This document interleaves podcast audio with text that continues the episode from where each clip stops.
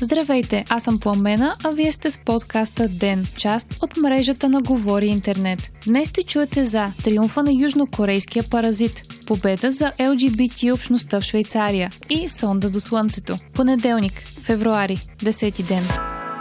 Южнокорейският паразит е големият победител на тази годишните Оскари. Режисираният от Понг Джун Хо филм спечели наградите в категориите за най-добър филм, най-добра режисура, най-добър оригинален сценарий и най-добра международна лента, съобщава Reuters. Така Паразит пренаписа историята като стана първият чуждестранен филм, който печели наградата на Академията за най-добър филм. Само 11 неанглоязични филма са били номинирани в тази категория в историята на Оскарите. Победата на южнокорейската лента беше изненадваща и заради силната конкуренция, срещу която беше изправен филма. В категорията се състезаваха също Жокера на Тод Филипс, 1917 на Сам Мендес, ирландецът на Скорсезе и имало едно време в Холивуд на Тарантино. Паразит е сатира, разказваща историята на млад мъж от бедно семейство, който става възпитател в богат дом. Хуакин Феникс печели първия си Оскар. Актьорът взе наградата за най-добър актьор в главна роля за Жокера. Рене Зелуегър взе статуетката за най-добра главна женска роля за превъплъщението си в холивудската легенда Джуди Гарланд. Брат Пит спечели първия си Оскар за актьорска игра за ролята си на каскадьор в Имало едно време в Холивуд, а Лора Дърн спечели най-добра поддържаща женска роля за семейна история. Най-добър анимационен филм стана Играта на играчките 4.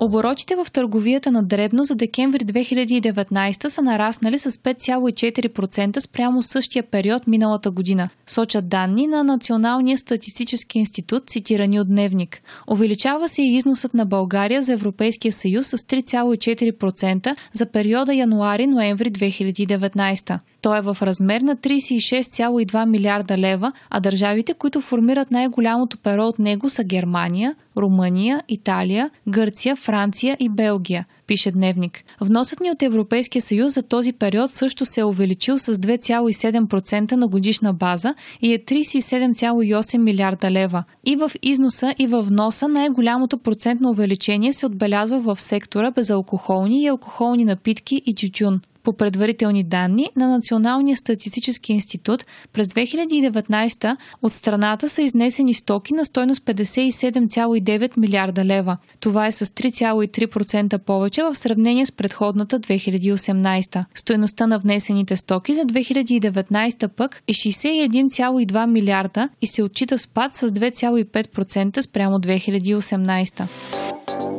През уикенда Швейцария гласува в полза на предложението дискриминацията на база сексуална ориентация и сексуална идентичност да стане незаконна, съобщава BBC. Резултатите на референдума бяха 63% в полза на промените в закона и 36,9% против. Швейцария се смята за по-консервативна и назадничава в сравнение с останалите страни в Западна Европа по отношение на правата на хората от ЛГБТ общността. На Rainbow Map карта, показваща как страните в Европа се класират процентно в зачитане на правата на ЛГБТ общността, Швейцария се нарежда едва на 23-то място с 31% от 100. За сравнение, България е с 20%, а най-високо са Белгия с 73% и Люксембург с 70%. Еднополовете бракове все още не са разрешени в Швейцария, като в момента има законопроект по този въпрос, който си проправя път в парламента, пише BBC. Според опонентите на новия закон, той ще ограничи свободата на словото, докато подръжниците му контрират с аргумента, че никой няма да бъде преследван от закона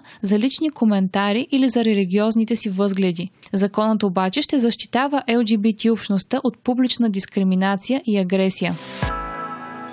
40 000 души са регистрираните заразени с коронавирус в Китай, а общия брой на смъртни случаи достигна 910, предаде БНР, цитирайки Франс Прес. Президента на Китай, Си Цзинпин, направи първата си официална поява от началото на епидемията, в която заяви, че ще бъдат взети по-решителни мерки срещу вируса. Той обеща и по-бързо разработване на лекарство за справяне с коронавируса. Китайското министерство на търговията съобщи днес, че епидемията продължава да оказва силно негативно влияние върху външната търговия на страната, пише БНР. В същото време, предприятията и фабриките в Китай подновяват производството си тази седмица. От Тесла съобщават, че доставките направени от Тесла Чайна са спаднали с 11,5% за януари в сравнение с същия период за миналата година. Заводът на компанията в Шанхай подновява работа след като беше в принудителна почивка причинена от епидемията. От Volkswagen пък отлагат подновяването на производството в своите заводи до 17 февруари. В Великобритания коронавирусът беше обявен за сериозна и непосредствена заплаха. Заразените в Обединеното кралство са 8, съобщава BTV.